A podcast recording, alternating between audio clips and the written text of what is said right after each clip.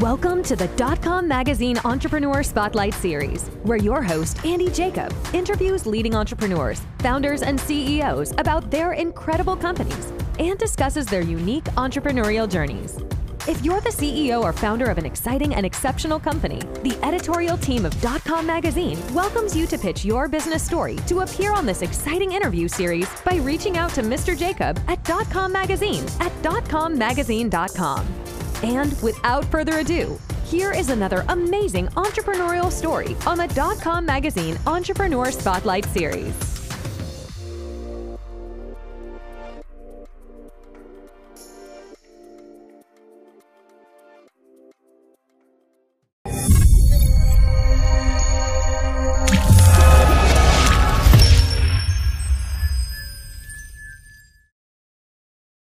Hello, everybody.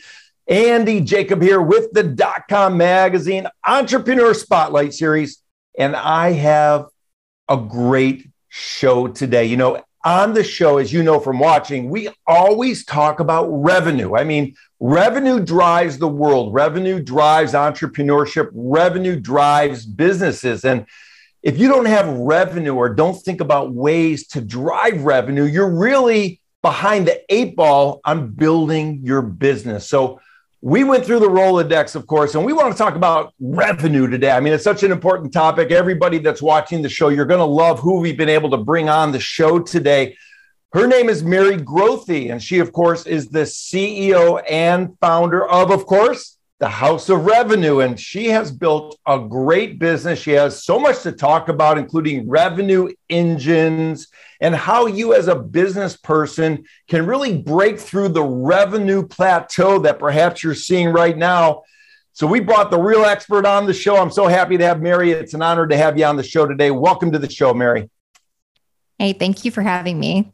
All right. It's great to have you. Here we go. We're talking about revenue. But before we get started, you know, we love to pull the lens back. We call it the 30,000 feet. It's sort of what has made us famous. Let's pull the lens back to 30,000 feet. Tell us about the House of Revenue. And then we have so many questions. Let's go. Okay. I started this company late 2017. I'm a former top sales producer. I love the sales profession. It seemingly came easy to me. And I thought, hey, wait, a lot of people actually struggle with sales maybe I can build a business helping them with that. And that's exactly what I did. So, House of Revenue used to be called Sales BQ. BQ is the behavioral quotient. And for 18 months out of the gate, we served 45 companies. We helped them build their sales infrastructure, processes, hired great sales talent, and it was a lot of fun. But in 18 months, we finally had a feedback loop. We were able to analyze the performance, and lo and behold, the companies who, on their own, had a great brand and marketing engine outperformed the others. We wanted to win 100% of the time or as close to it as possible. So we decided to grow.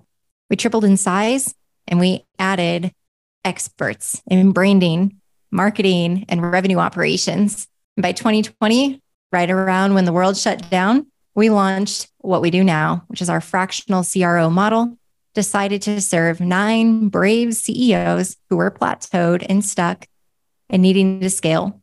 We rebranded them. We built engines for marketing, sales, CS, the entire revenue operations tech stack. And in that year, nine companies, we scaled 100% of them. They doubled in size, on average, adding $3.2 million in revenue in a pandemic year. So in 2021, we followed the same path. We served 11 companies, and here we are in 2022, and we're on the road to serve 12 companies this year in all facets of building a revenue engine. I love it. It's so powerful. I mean, when we talk about it, we look at your journey, we look at what you've done, it's really remarkable. Let's talk about it. I mean, for the entrepreneurs watching the show, Mary, you know, we we have you on the show what types of companies reach out to you and say, Hey, Mary, you know, we've heard about what you're doing. I mean, it's incredible. Everybody's talking about it. Where do they need to focus? Where do you focus them to get to where you want them to go, which is really 10xing or 20 or 30xing their business? well, goodness, it takes a lot of effort and investment to 10x, 20x, or 30x, especially because our ideal client starts in that one to $2 million range And we want to set them on that journey for scale up to that first 10 million in revenue. That's where we specialize. You'll see us working in B2B, professional services, manufacturing, distribution, technology. And we are focused on the CEO who understands that they have to invest in the entire revenue ecosystem. So gone are the days where a company who's between 1 and 10 million who's serious about growth serious about scaling and doing that meaningfully and, pro- and profitably we're past the days that they can just make a single investment like let's get a new crm or let's hire a marketing agency and we'll build a new website or let's try this thing called seo or content and see if we get any returns or let's bring in the newest latest greatest sales methodology that someone wrote a book about. I'm sure that'll help us those things might move the needle a little bit. But for companies serious about 2xing, which is the initial marker, I know 10, 20, 30x sounds fascinating.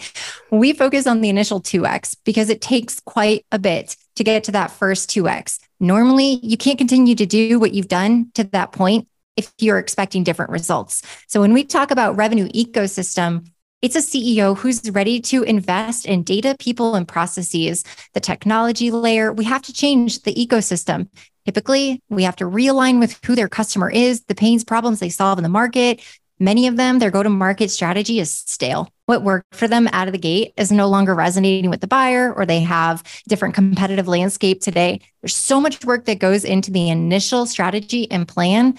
And then it all comes down to the execution. So that CEO who's looking for us, they may have tried a few things and they're stuck and they're not sure what to do. They've spent the wrong $500,000 in tiny little increments and they're wondering, how do we solve this revenue challenge? The answer is holistically, and you need to focus on the entire revenue engine at the same time, not pieces and parts.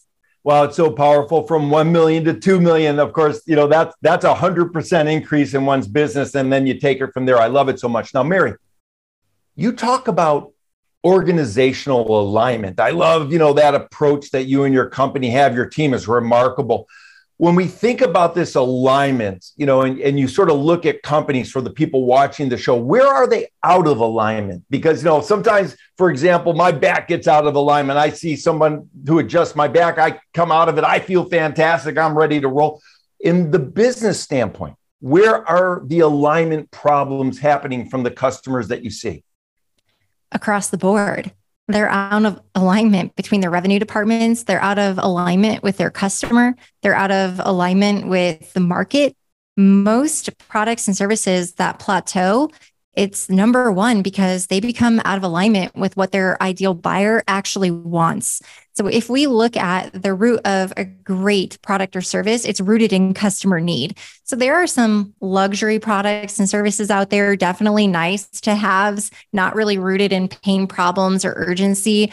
And a lot of the products and services, though, in the market and where we specialize actually solve a problem. And we love founder CEOs. So the person who this is their baby. This isn't a CEO through acquisition. This is their baby. This was born in their kitchen, their garage, their basement, out at dinner on a napkin, wherever it was. And they have somehow made it to a million in revenue. And they're looking around after they took a really nice long nap and they're trying to recover. Like, what do we do from here? And typically, what we see is there isn't a lot of rhyme or reason or structure in startup scale. So, startup scale is the zero to 1 million. And when I say 1 million, that could be one to three million. It's just different for every business, the industry they're in, the size of their uh, their tickets, you know, the dollar size, average contract value, and what they're selling. So it just depends on that industry. But when I say startup scale, it can be zero to one million, maybe zero to three million. What got them to that point typically is not what gets them to the next level. So it's a chaotic scale. During that startup scale, you're figuring out what's going to stick. You're doing a lot of testing, you're doing a lot of iterating, you're listening to the market, to the clients, to your team members, and you're usually moving a million miles per minute. With that, the scale can be very sloppy. So when you get to the next level, when you're looking at second stage scale, which is the stage after startup scale, the first step is to evaluate your tech stack, your people, your processes, your buyer, the market, how the market has shifted, what the buyer wants today, the shifts and trends and the way buyers are buying, really looking at who's emerged, who's potentially leapfrogged, if they're working from a, a, tech stack standpoint with their, within their own product and how the market is responding to that when we look at alignment, we have to first go to the customer because I can't fix anything inside of a company with their people or the way they do work if we haven't confirmed that the product or service is still viable to be sold in today's market. So the product or service in alignment with the buyer, that is alignment number one. Is it rooted in customer need? Is it branded and communicated and brought to the market in a way that people it resonates with that buyer emotionally? And it's also aesthetically pleasing and exciting and engaging. And what is the pathway for that buyer once they're attracted to the brand to interact with the brand and enter into the funnel? We see the next biggest piece of alignment that's out of alignment is sales and marketing. We see them acting in completely separate silos. And that is not doing anyone any favors. In fact, I've watched some pretty hilarious videos of people mocking the marketing and sales relationship that sales is always mad at marketing for not generating good leads. And then marketing sitting there saying, What are you talking about? We had 110 MQLs last month. Sales comes back and says, a white paper download is not a lead. I've seen this going back and forth, but we believe in a holistic alignment between marketing and sales. When you expect the buyer to interact with your brand, they should have the same experience, regardless if they're on the website, social media, reading marketing material, talking to your salesperson, getting an automated email or a one on one individual email, or engaging in a conversation, meeting with the sales engineer, other members of the team it should feel the same. It shouldn't feel like they got a completely different experience from the brand or marketing versus when they met with the salesperson. So we firmly believe that that second place where there's often misalignment is marketing and sales. The third would be the purchase point. Sales gets the win. And then what's the handoff to the new business team for implementation, onboarding? Have you ever bought a product or service and you go into implementation and it's like you're starting over and they they actually ask you, tell me about your company or, or, tell me more about you or what brought you to select our, our product or service. And that new customer must be sitting there going, Are you kidding me? I just spent three months in a process with your sales team and your company, and I'm starting from scratch. I saw this every day when I was selling payroll at HR services, and it was very frustrating to the buyer.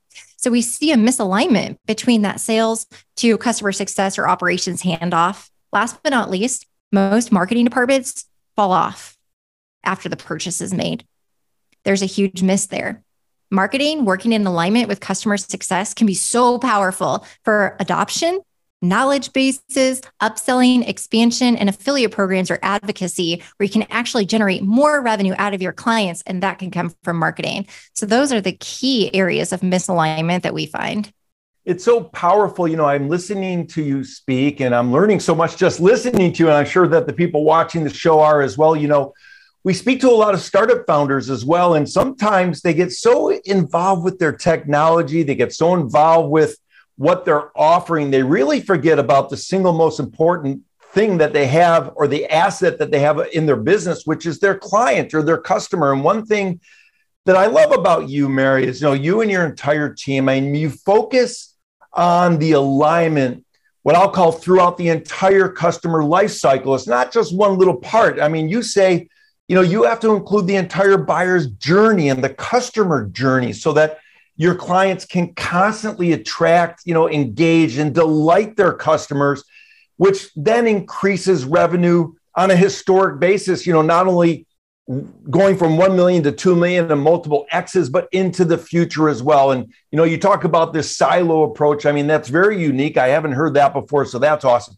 Let's talk about it because you have this look at the company and we want to get into your team just a little bit this holistic approach where you really look at constantly increasing your client's revenue from a holistic standpoint. In other words, you're not just focusing on one little thing because that's the wrong way to do it when you want to double your business or 10x your business.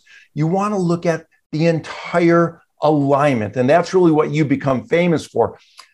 When we think about it, for someone that hasn't hired you yet and they're in the $1 million level, are there certain tidbits of information or little sort of pointers that you might be able to give to them, the CEOs and founders, to look at their business in a different light, in a different way, looking at it in a more holistic way that will help them in their journey right now? Out of the gate, regardless if they're in startup phase, if they're even very early ideation in startup phase, or maybe they're pushing as hard as they can on the path to 1 million, potentially they are in second stage scale my recommendation out of the gate is to do the gut check with the customer. I really do believe that honing in on who they're serving and ensuring it's rooted in customer need is going to be the key to success. When I first became a CEO at age 28, I started a company called Butterfly Creative, and my heart was for startups and entrepreneurs. This was before they were making money, before they were pre eh, launching to the market and in the ideation phase, helping them with business plans and understanding what a go to market strategy was and what we were going to do to let the world know about them. one of the very first exercises was to simply ask the question Are you selling something that people want? Why does that sound so simple? But to be quite honest, most entrepreneurs and startup founders were selling something they thought the market would want. That's very different. Most startup entrepreneurs have an idea, right? They they have this magical moment and they say, "Oh my gosh, what if we create fill in the blank? What if there was a product or service that did fill in the blank?" So it comes from one frame of reference, one mind, one heart of passion, and they build an entire business around it. But oftentimes the miss is did you have that validated by the market? What is your market? How many people could actually buy this product or service? Do they want it? What does the competitive landscape look like? How are you different? What can you promise that the competition can't? And have you evaluated what people are willing to pay to have this problem solved. And typically, what happens is most startup founders out of the gate, they're so hungry and they're so passion driven because they have this multi million dollar or potentially billion dollar unicorn idea. And they just get tunnel vision and they go, go, go, go, go, and they build, build, build, and they forget one simple task. Which is ensuring that the market actually wants it and they're willing to pay for it, and someone isn't already out there doing something very similar a lot of the work that I started to do as that first time CEO at age 28 was to help these very passionate, wonderful, lovely startup founders separate themselves emotionally from their idea and battle test it a little bit with some focus groups and primary market research. And I know that that was one of the best strategies that helped these entrepreneurs out of the gate get to a cash position and get to profit a lot more quickly than other founders. There's such a high fail rate for startups. So, if we're speaking to that earlier audience, earlier in their journey, I would say go battle test your idea before you invest or raise a lot of money and dilute the cap table. I would make sure that you have an MVP that you can go out and you can test it. That's how I started House of Revenue. I had an idea and I had three, three very brave CEOs that each agreed for me to beta test and pretty much build our entire offering while paying me a small fee per month, enough to cover my expenses. I did it for three months and I had the data that I needed. We were onto something and we were getting results. From there, after building it, testing it, I was able to optimize and then set it for scale, which is the journey that we've been on. So that would be my number one piece of advice, whether it's a startup founder or someone that's having to go back to the drawing board right now and reevaluate and understand why they're plateaued. I love it. I mean, for the people watching the show, rewind what Mary just said and, you know, listen to it five times. When I'm done with the interview, I'm going to listen to it. I mean, that's great advice. And of course, we want to talk about fractional CRO. You know, people reach out to you, they've heard about what you're doing, they, they know about you, they know about your team. And again, I want to talk about the team momentarily, but you give them a supporting cast, a supporting team, and you work with their team or their company really to build a strategic and holistic revenue approach, you know, where all the revenue departments work together to build what you call this high performing revenue engine. I love that so much. So let's talk about the fractional CRO. How does that work? You know, if I'm looking at it and I'm not really at the point where I want to hire someone full time, but I can hire your company that and get a team to work with me. I mean, it just sounds so natural and so impressive. We love the fractional CRO model. Obviously, we're very passionate about it. And here's why when you are a second stage scaling company, so again, you've hit your first one to 2 million, you're setting your eyes on that path to 10 million. Ideally, you're starting to think about a chief revenue officer. The problem is, this is a very underdeveloped role the title's really only been used for the last handful of years. And typically, what we see with most CROs is they have a bias towards sales. In fact, we have a lot of really great sales producers who may or may not have been in management getting VP of sales titles. And now the trend is to put this person in a CRO role. So you have that level of CRO, then you have some of the most accomplished talented, brilliant, unbelievable CROs out in the market who rightfully are, are making a base salary of two, three, four hundred thousand a year, and then seeing that doubled in variable compensation. And they are built holistically. They have spent time in branding and marketing as well as sales, customer success. They understand finance as well as revenue operations. And these people are unbelievable. With that, there's very few of them in the market, and they are hard to come by when a company says we want to hire a chief revenue officer, well, most time they go to market with this unbelievable job description and they realize their candidate pool is heavily biased towards sales. So they don't hit the mark. Then they get the few candidates that are actually well versed across all of those different areas and they can't afford them. So what do you do? You look to go fractional. Well, there's an error in that model. When you're looking to scale your company and you want a fractional CRO, sure, you can get a CRO at a fraction of the cost, but a great CRO, the first thing they want to do is build a team. So I hope when you find that fractional CRO, you're also ready to pay to hire three or four people or to pay for them as well. And that's where our model is very different. We attach the revenue scaling team, that revenue growth team to the CRO. So when you come to House of Revenue for a fractional CRO, you are not getting just a CRO to direct and guide and come up with a great strategy. You're getting the entire team that works for that company for a year, all in, like staff augmentation. So, not a consultancy or agency, but this team is aligned, assigned, rolling up their sleeves, acting in both strategy and execution, which is what that, that is what creates the perfect storm because you can have strategy and then who does the work? Or you have a bunch of people who can do the work, but who's leading the charge? Where's that holistic mind that can align all of these departments with the customer and the market? And that's where our model, by having this five to seven person growth team attached to the CRO, that's where we consistently produce results. Yeah, it's awesome. Of course, you believe in constant, never ending improvement, not only for you and your team, but your clients as well. Let's talk about the team. I mean, you're, you've put together a great team of people.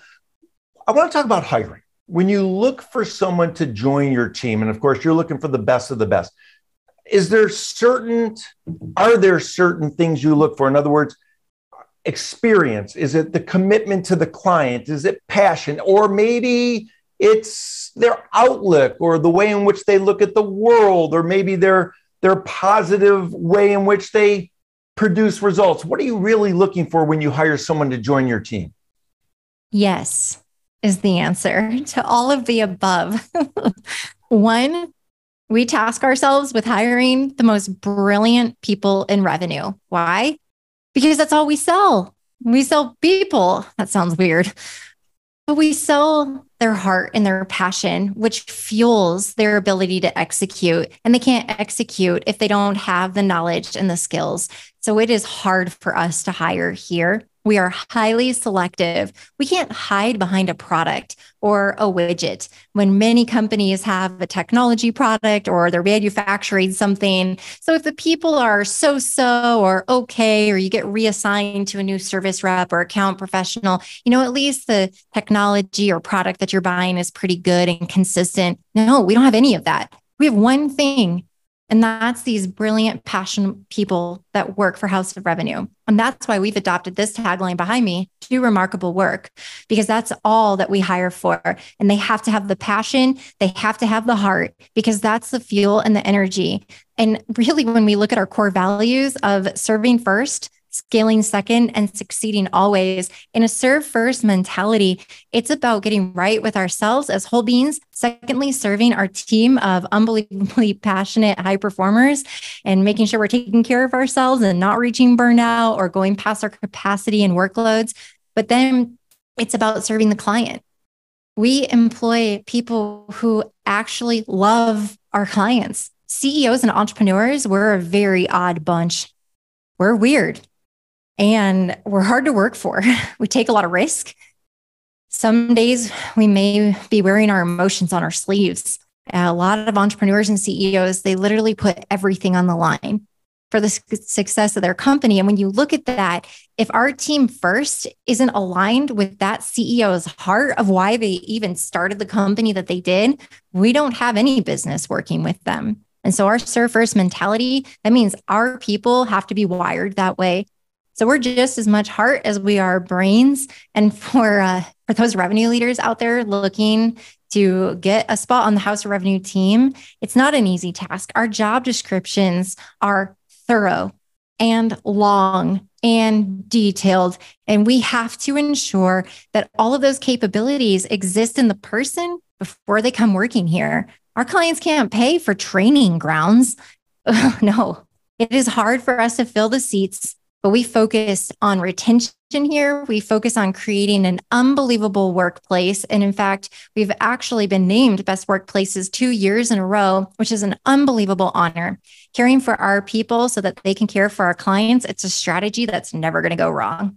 I love it. Of course, Mary, and your fractional, you know, chief revenue officers, the CROs, it, it reads like a who's who's list of people that know what they're doing in the space. It's remarkable. Now, I know you've only cut out a certain amount of time I want to thank you for coming on the show. But before I let you go, I want to give back to the younger entrepreneurs because we have some younger entrepreneurs, younger startup founders watching the show. Maybe they're hitting a tough time. Maybe they're freezing in the frame. Maybe they're having a tough time getting through a pothole in the road. I'm hoping you might be able to share some words of wisdom, Mary, about what it takes as a startup founder to get through a tough time and keep on pushing on that road to success. This is such an easy answer for me because I'm a woman of faith and I have hit unbelievable low points in my career. And while I have done that, my goodness, I always fall back on my faith. I literally have surrendered and fallen on my knees and given it all back to God because I have reached the end of myself multiple times. Being an entrepreneur is so hard. I'm a three time founder and I'm also an investor. And I know how difficult the journey is. So, finding that source that you can plug into for people like me, that could be your faith, it could be nature, it could be taking a break and just resting all of that combined, finding an opportunity to get rest and plug into the source and to separate yourself emotionally from the business, that is what is key. Otherwise, it'll just take you and pull you and take you all the way down to the ground. And that is not a healthy place to be. So, anybody that's going through a challenging time, just take a moment and step away from it. And whether that's to pray, to meditate, to get out in nature, go back to the source Remember, we were all created so beautifully, so uniquely, so powerfully, and we have so much to offer the world. But we have to tap into that to know truly how we're going to serve and how we're going to be remarkable in our work. And if you can reconnect with that, you will be unstoppable.